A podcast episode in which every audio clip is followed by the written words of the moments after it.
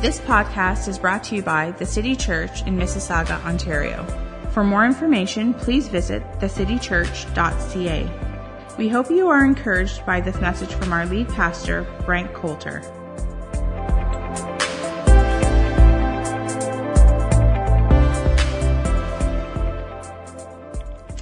Good morning again. Um, so we are in part two of our series that we have called Conversations with Jesus. And we started out last week just discussing about the scripture, how all of the scripture Jesus told us pointed towards him. So as we look through scripture and we see stories in the scripture and the overall arc of the scripture, the narrative about scripture is pointing us to Jesus, is pointing us to the Savior.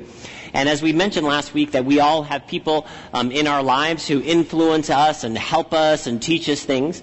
Um, and this is the way we need to think about Jesus, as Jesus has called us to be his disciples. Jesus never told us, I need you to be Christians, even though that's a name that we are given, that he has called us to be his disciples. In other words, that we are learners. That's what it means to be a disciple, that Jesus is our teacher, he's our leader, he's our Lord, he's our rabbi, as it were.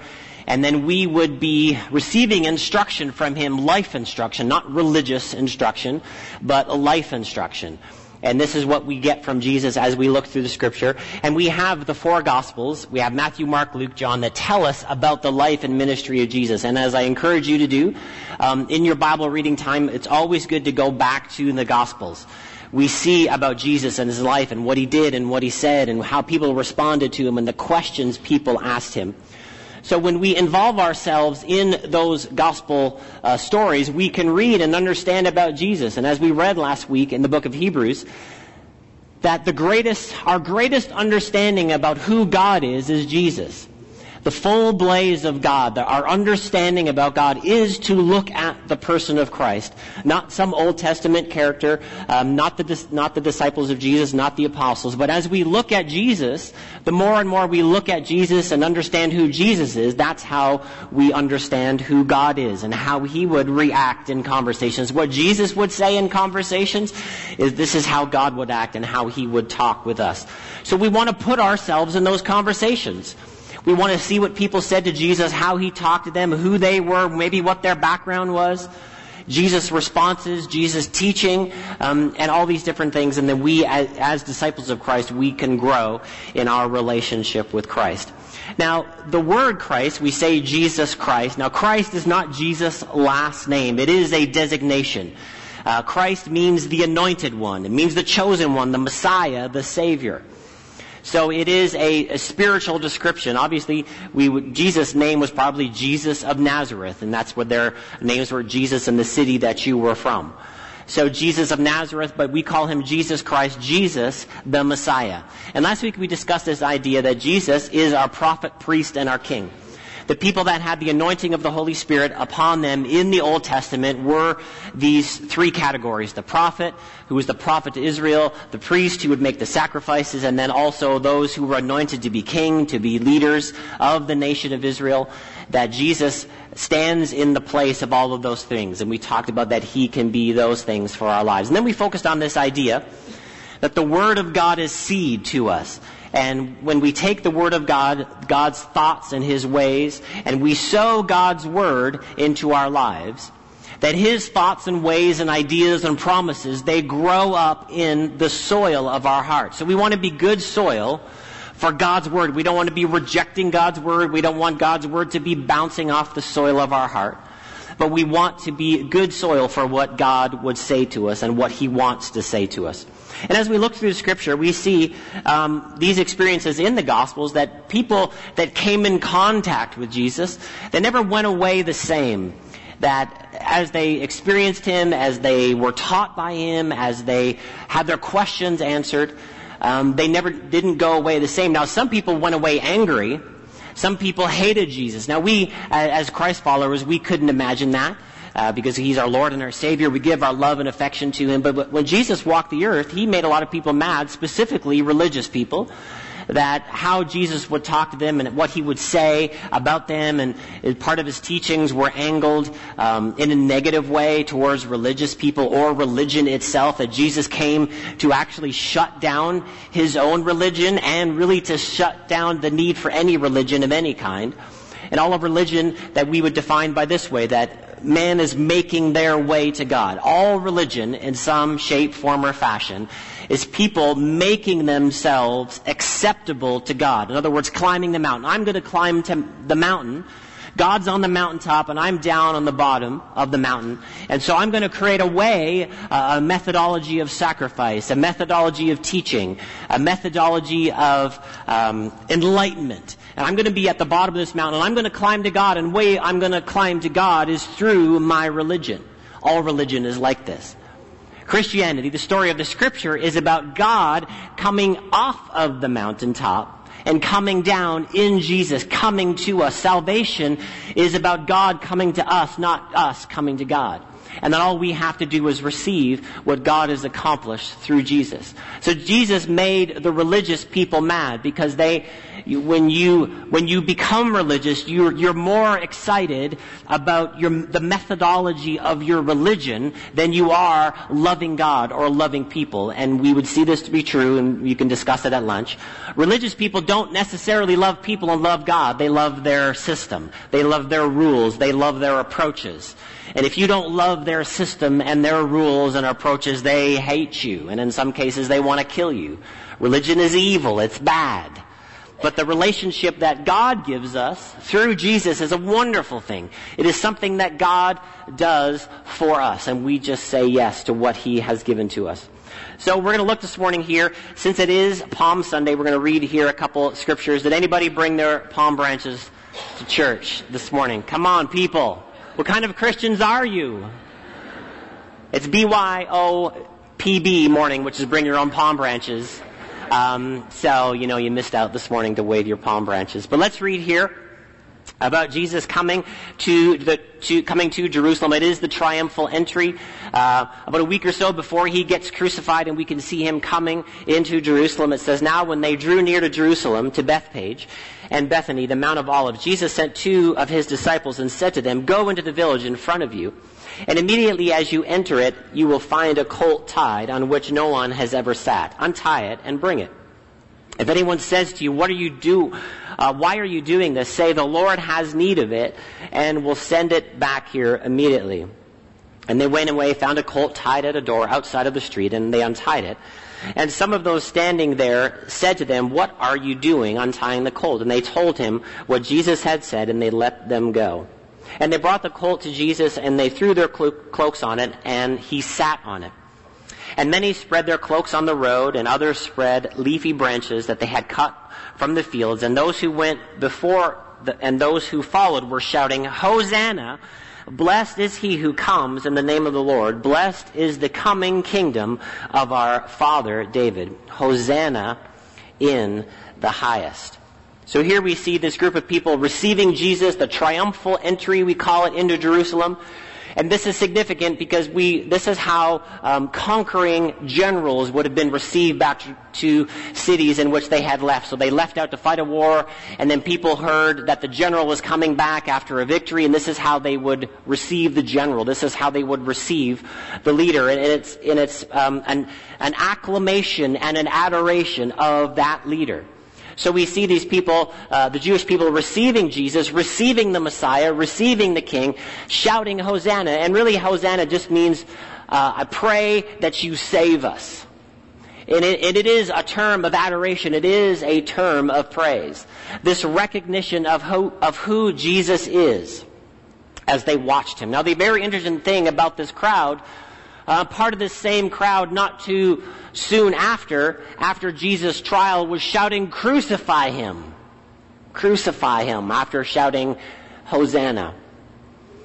And see, a lot of, all, all of us have to answer the same question for us, for ourselves, um, following Jesus, that the crowd is going to be shouting one thing one day and then shouting another thing another day.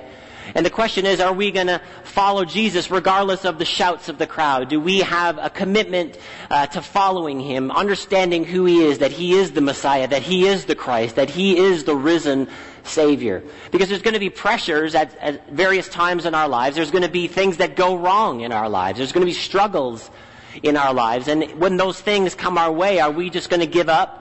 Are we going to stop shouting Hosanna and just follow everybody else? You know, as I, the older I get, it's it's strange, you know, um, you watch people that were really on fire for God at one point in life, really serving Jesus, people that I had gone to Bible school with. Um, really at this point in their lives, are they not only are they not following Jesus, not going to church, but they're virtually agnostic. They're not even sure God exists. And I have other friends that were really into church at, at one point, really into serving Jesus, really into um, part of being uh, being a part of the community of faith. Now they're just kind of ho-hum. They don't really go to church. They don't raise their kids in church. And and what happens in those situations is just life happens. Um, and then when life happens, people, all of us have choices to make. Are we still going to follow Jesus when things don't necessarily go our way? And then maybe the crowd is shouting something else, and we all should and we need to be making those decisions on a daily basis to follow Jesus. So they were shouting Hosanna. They were shouting Hosanna to the to the Savior. Pray, save us. This is what they're saying. Now that word save us means Savior. It means deliverer. It means help. It means preservation. It means to defend. It means to rescue. It means victory. This recognition, this understanding that when the Messiah comes, and the Messiah is Jesus, this is what the Messiah is going to do. He is going to save us. He is going to rescue us. A lot of times he's saving us from ourselves and our and, and the, the mess-ups that we make and our sins. He's saving us from the things that we do. And then he's also saving us from the things that happen to us that aren't a part of our choices. Living in this broken world. That we're living life in this broken world, and things sometimes go sideways. Things become difficult. And the Savior, what the Savior does is he saves you. He helps you. He preserves you. And this is what we want to talk about this morning as we think about Jesus. So at the end of the service today, we're going to uh, receive communion together. If you're comfortable, you can do that along with us. But we're just going to remember this idea today that Jesus is our Savior. So we're going to read some familiar passages this morning uh, just to encourage our faith.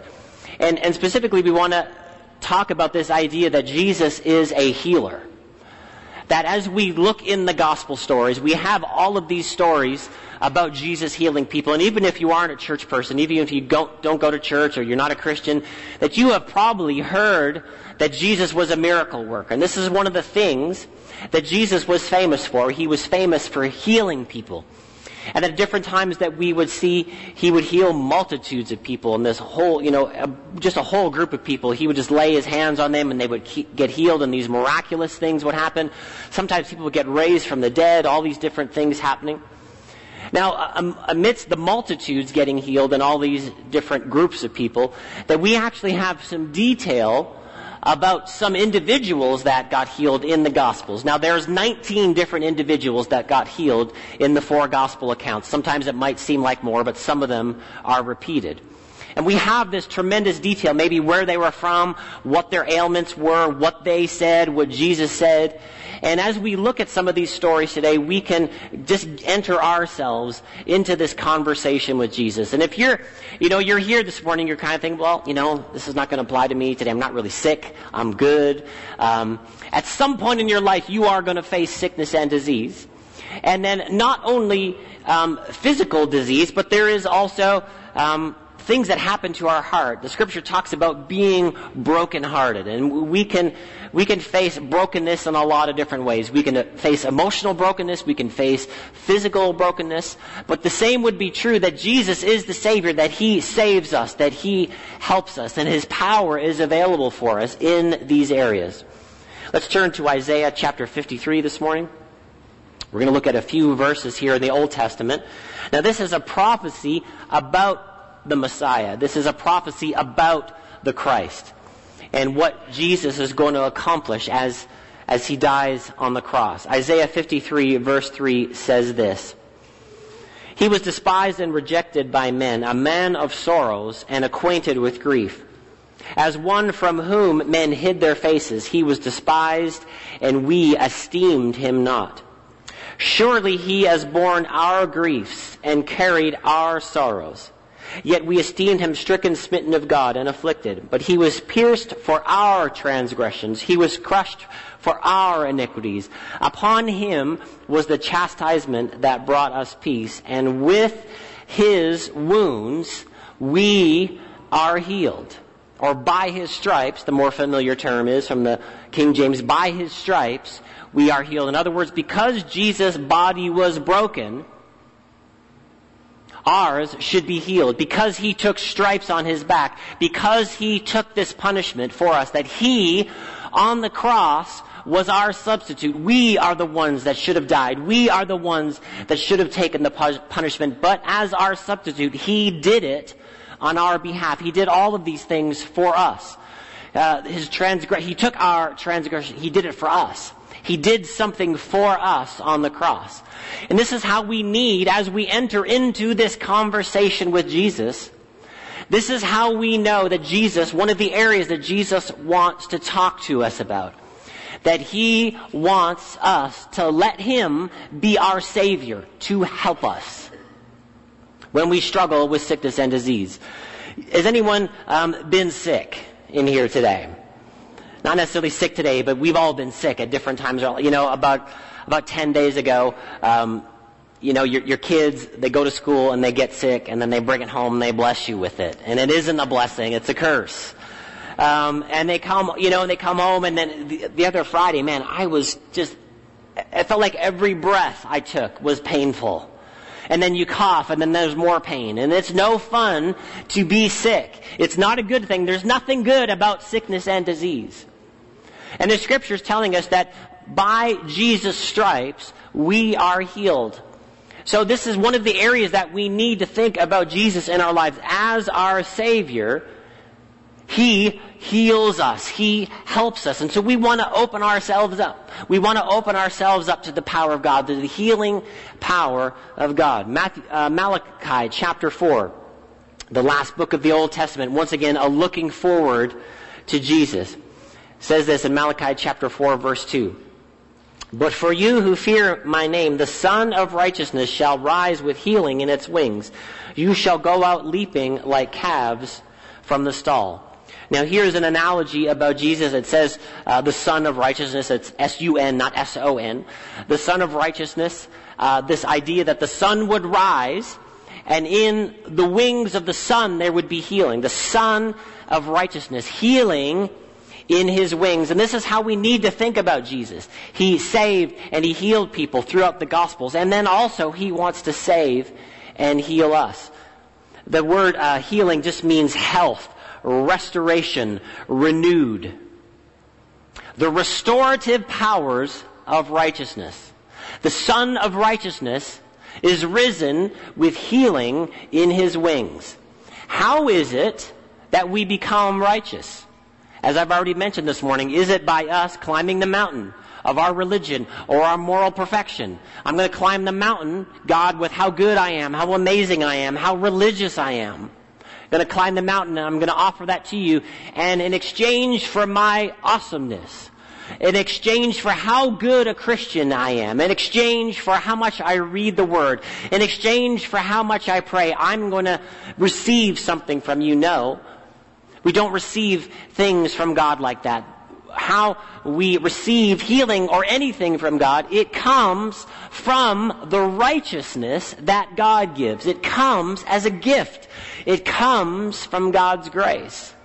And our struggle is all the time was we're trying to be good enough. We're trying to qualify for, for these things. And so we think, well, you know, I'm sick, and so there must be a reason, and I'm not a good person, I'm not a good Christian, so I'm not just not even going to bother praying. But you never received anything from God based on how good you were anyway. It's coming to us because of the wonderful power of righteousness. Righteousness that God gives us through Christ. He, the Son of Righteousness, is risen with healing in his wings. So we see this throughout the life and ministry of Jesus. So our place with God, the righteousness that God gives us, is not a place of guilt. It's not a place of shame. It's not a place of, oh, I shouldn't be sick because I follow God, because I follow Jesus. I shouldn't be sick. And, and somehow because I am sick, there must be, I must have done something wrong. And so I deserve this thing. And so because I'm deserving this thing, because I'm such a bad person, I'm not even going to pray. I'm not even going to ask. But a place of righteousness is not a place of shame. It isn't a place of guilt. It is the place of a child with their father. It is a place of righteousness. It is a place where a child comes without shame and asks their father for what they need. And all good parents should be like that, that your children shouldn't have to walk to you on, on their knees with their head bowed down with a whip in one hand and whipping themselves and coming to them and say, Dad, do I qualify for breakfast today? Is that what your children do? No, they don't. You come out and there's no food left in the fridge after they were there. Why did they do that? Because they're in a relationship with you and they're bold to come and ask, and then they're just bold to come and receive what you have already provided. You have provided food for them. You put it in the fridge and you put it in the cupboard, and praise God when they're old enough, you don't have to feed them anymore. That they can walk downstairs. Parents, you know, parents with young children, you can only dream about this day. But it's a beautiful day when it arrives, when you, when you could still lay in bed. And you can hear them in the kitchen getting their own breakfast, and you don't have to be afraid that they're going to light the house on fire. It's a beautiful day of freedom. But that's the way God is. God makes provision for us. The Son of Righteousness is risen with healing in its wings. That God makes provision for us. And when God makes provision, we as good sons and daughters should receive the provision that God gives. We should say yes. When He provides something, we should say yes. We shouldn't come from a place of shame and think, I don't qualify, I don't qualify, I shouldn't. No, Jesus has qualified you. Jesus has done something for you, and He's called you a son and a daughter. And what He wants you to do is receive the things that He's given. So let's just look at a couple stories this morning, and then we'll receive communion together. Mark chapter eight. Now, in Jesus' ministry, He healed at least seven blind people, and this is one of the stories of Him healing a blind man here in Mark chapter eight. Verse twenty-two says this, and they came to Bethsaida, and some people brought to Him a blind man and begged Him to touch him. And He took the blind man by the hand and led him out of the village. And when he had spit on his eyes, what did He do? He spit on his eyes. Does anyone want to go for this today? Does anybody want to? We're just, let's just do the scripture this morning, people, shall we?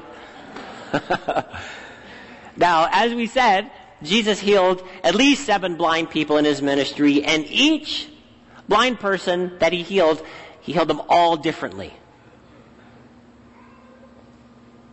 And, I mean, you know, I, I loved, I loved to not like religion, but here's just another reason to not like religion. Jesus didn't do the same thing every time, because if He did the same thing every time, there would be a church of the methodology of healing the blind people. And that we believe the scripture, and we do, the, we do it the true way of the scripture, and Jesus did it different every time. So we wouldn't look to methodology and approaches and outward stuff for our religious purposes to be satisfied, that Jesus did it different every time. And really, spit, in one sense, is, is sort of the lowest form of something. Like, it's almost like a disrespectful thing. Obviously, it would be a disrespectful thing. But in one sense, you could see it like this, that it's it's not a hard thing for God to heal somebody. It's not a difficult thing. It's not a struggle. It's, God will use whatever to heal somebody. He spit on his eye and laid his hands on him, and He asked, do you see anything? And he looked up and He said, I see people, but they look like trees walking. Then Jesus laid his hands on his eyes again, and he opened his eyes, and his sight was restored, and he saw everything clearly. And he went and he sent him to his home, saying, do not even enter the village. So there's a bunch of things in this story that may be a little bit blind to us uh, the first time we read through it. But here Jesus, is, this, this blind man is in Bethsaida. Now this town is one of the places where Jesus pronounced a woe to them. You remember when Jesus would say, woe to you. And basically he's pronouncing a judgment on them. In other words, they had seen a bunch of things. They had heard Jesus teaching. They had seen some miracles. And then they didn't follow after him. They didn't say, okay, Jesus, we trust you. We, we believe in you. That there was a bunch of unbelief in this city. So this is one of the reasons why Jesus took this blind man by the hand and led him away from a group of unbelieving people. People that didn't actually believe what Jesus said, didn't believe that he was the Messiah. So we don't want to be one of those cities, right? We don't want to be one of those cities that doesn't trust God. We don't want to be one of those places where somebody couldn't get healed. Why? Because we're just doubters and we're angry and we're grumpy religious people. We want to be open to the power of God. We want to be open to what God can do in the lives of individuals. We want to be open and trust God that for someone who's way far gone or someone who's just so far away from God, we just want to have faith in God. We want to trust him. Amen. Just a group of people that's just, we put our faith in God. So here in this in this healing, this is the only healing within the context of Jesus' ministry that was sort of a gradual thing. So we don't know, may, and we don't have any detail there necessarily, but you know, if you're living in, in a place of doubt and unbelief, that he, maybe it was a little bit of a struggle for this guy to receive from Jesus. And he opened his eyes and was like, I see, you know, but people are like trees walking. In other words, he couldn't see clearly yet. Jesus laid his hands on him again, and then it said he could see clearly. And then he said to, then he said to the guy, don't even go back to that village. Don't even go to that place where, you know, people aren't trusting me. People don't have faith in me. Why? Why would you not want to go back there? Because there'd be a bunch of doubters there, and we don't we don't want to be a place be a place of a bunch of doubters, right? We want to be a place of a bunch of faithers, right? We want to put our trust in God. We want to put our trust in the power of God, and this is what Jesus was was telling this guy, sort of subconsciously. Hey, hey, don't go back there. You, you got your healing, but you don't want to go back to that place of doubt. And as we think about that for a second. Can our unbelief actually hinder the power of God in our lives? Now we know in general, as a generality, and I can hear the roofers, as a generality we know that um, God's power is obviously powerful and his arm is strong. And God is going to do what he's going to do with his plans and his purpose and whatever is in the mind and heart of God for time and for eternity is going to happen when it's supposed to happen based on the mind of God and his plans and all these different things. We're not going to be able to hinder the ultimate plan of God in the world and throughout eternity. But in our own lives, we can see that our faith makes a difference. And of these nineteen individual cases that I mentioned earlier, ten of those people, Jesus specifically mentioned their faith or implied about their faith. That's quite something, isn't it? And and and multi, multi, uh, a multi, bunch of the times he was, was celebrating their faith. That they actually put their faith in him. Now, would that be true of us? Also, in this conversation that we're having with Jesus, that we can actually put our faith in God, put our ultimate trust in God, that we are relying in God. This is what God is wanting us to do. Matthew chapter uh, thirteen, verse fifty-five here, we see something about uh, people who put limits on Jesus. Matthew chapter thirteen, verse fifty-five says this. Is not this the carpenter's son? Is not his mother called Mary? And not are his brothers James and Joseph and Simon and Judas? And not all his sisters with us? Where did this man get all these things? And they took offense at him. But Jesus said to them, a prophet is not without honor except in his own hometown, in his own household. And he did not do many mighty works there because of their unbelief. Now that's a verse, isn't it? Jesus didn't do a bunch of stuff there. Why? Because of their unbelief. How was their unbelief manifested? Well, you're just Joseph. No honor. You're, well, we, we know your mom. We know your brothers. You're just the carpenter's son. You're nobody. No esteem, no honor for Jesus. And once again, this would be hard for us to imagine. But this was true. A lot of places Jesus went, some people were so excited about him, and some people hated him and wanted to kill him and eventually did. But he couldn't do a bunch of stuff there in his own hometown. Why? Because their unbelief. They, they weren't going to put their trust in him. And it, it limited what Jesus could do in their lives. Now, I don't know about you, but I don't want to limit anything that God would want to do in my life. Can I get an amen on that one? And so how are we going to do that? We're going to put our trust in him. Once again, it's not a big, hard, difficult thing. I am going to trust God. We are always going to trust God. We are always going to put our faith in God. We are always going to ask. And that should be our disposition as it relates to our Savior. When we're facing sickness and disease, when we're facing difficulty, what should we do? We're going to ask God. We're going to put our faith in him. We're not going to be like this town where we limited what God could do in our lives or what he wanted to do in our lives just because we just chose not to believe. I chose just to be a skeptic. Now, I want to put my faith in God. I want to put my faith in Jesus. I want to put my faith in what God wants to do in my life. The scripture says in, in Hebrews chapter eleven, verse six, it says, without faith, it's impossible to please God. For he that comes to God must believe that he is, and that he is a rewarder of those who diligently seek him. Why can we not please God without faith? Because this is the way God operates with you and me. He is not operating with you and me with how religious we are. And how religious we can be. That's not how God is operating with us. Faith is a relational term. Faith means trust. Trust. Now, can you think about some people in your life that you trust? What does that mean when you trust them? It means they're dependable. It means they're there when you need them. It means when they say they're going to meet you somewhere, they meet you somewhere, right?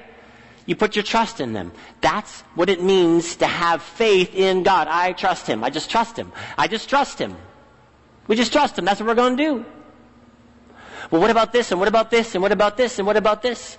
Yeah, I'm, I'm not sure about all those things. I, I'm, I don't necessarily can answer all of those questions, but I do.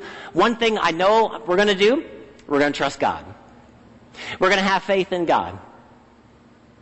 Amen. That is how we're supposed to be operating in life. And that's why in, in certain situations, in certain circumstances, when everybody else is freaking out, you can be calm. Why? Well, I'm going to trust God. I, I'm just deciding to put my trust in God. If I'm going to put my trust in circumstances, how will my emotions be? Huh? If I'm going to put my trust, if I'm going to put my trust in politicians, if I'm going to put my trust in the economy, how will my emotions be? How uh, there will be a deficit of emotional energy in my life. Because if the stock market's up, I'm going to be excited. Yes, I'm going to have a great retirement. Stock market goes down tomorrow. Oh no, my retirement, it's over. We're going to be up and down and up and down and up and down. We're going to be freaking out with everybody else. Instead, let's live like we have a relationship with God. Let's live like we have faith in God. That we put our trust in him about everything and about every circumstance. Amen. And not be like this town and, and dishonor and, and think Jesus is just common and the power of God is not a big deal. That we're going to put our faith in God. Mark chapter five.